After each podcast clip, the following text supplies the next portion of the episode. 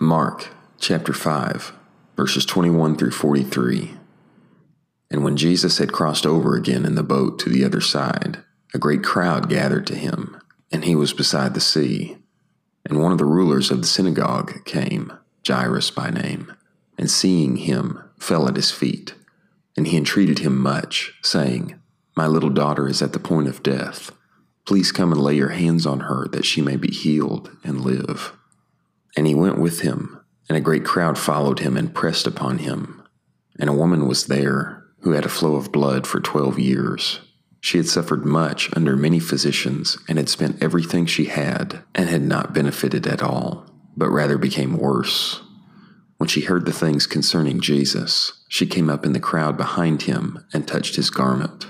For she said, If I touch even his garments, I will be healed. And immediately the fountain of her blood was dried up, and she knew in her body that she was cured of the affliction. And immediately Jesus, realizing in himself that power had gone out of him, turned around in the crowd and said, Who touched my garments? And his disciples said to him, You see the crowd pressing upon you, and you say, Who touched me?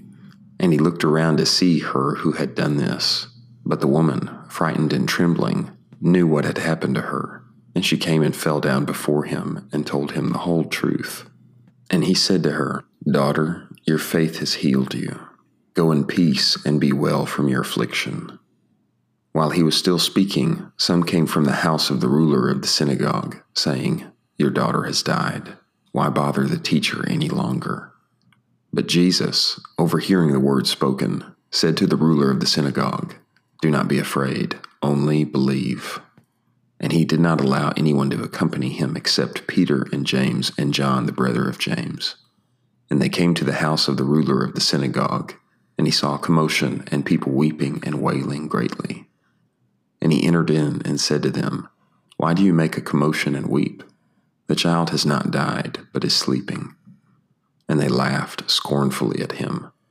But he, putting them all out, took the father of the child and the mother and those with him and went in to where the child was. And he took hold of the child's hand and said to her, Talitha cum, which being interpreted is, Little girl, to you I say, arise. And immediately the little girl rose up and walked about, for she was twelve years old. And immediately they were amazed with great amazement. And he strongly commanded them that no one should know about this. And he told them to give her something to eat.